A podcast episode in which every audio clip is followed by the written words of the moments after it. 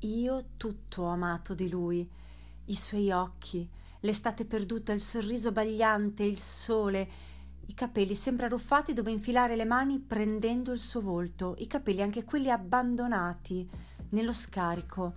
Ho amato. Ho amato le sue parole, l'accento bastardo, i pensieri anche. Quelli che ho colto, quelli segreti ho amato, a volte celati e contorti, le ossessioni, la ricerca assoluta, ossessiva della verità.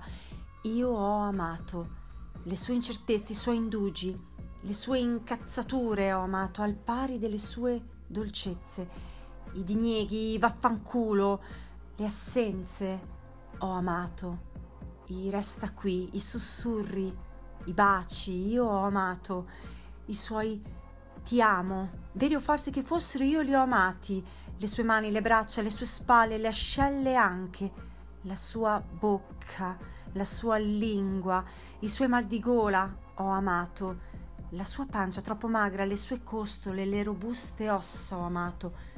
E toccato, il suo collo, il suo respiro, le sue vene, il sangue che pulsa e vive il suo cuore, barricato, io ho amato, lontano, ho amato, le unghie, le dita, le ginocchia, persino i suoi piedi ho amato, le sue gambe, i suoi muscoli, i peli, le contrazioni del suo sesso, gonfio, il suo culo ho amato, il buco del suo culo come il suo cazzo ho amato, come il suo sguardo, una lama affilata che trafigge, gli occhi, quei due laghi ho amato tuffandomi, perdendomi.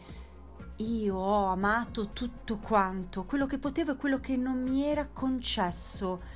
La sua arroganza, il suo dolore, la sua camuffata debolezza, la sua stupefacente lucidità, l'indomita ribellione, le improvvise tenerezze, quelle imprevedibili che straziano il cuore.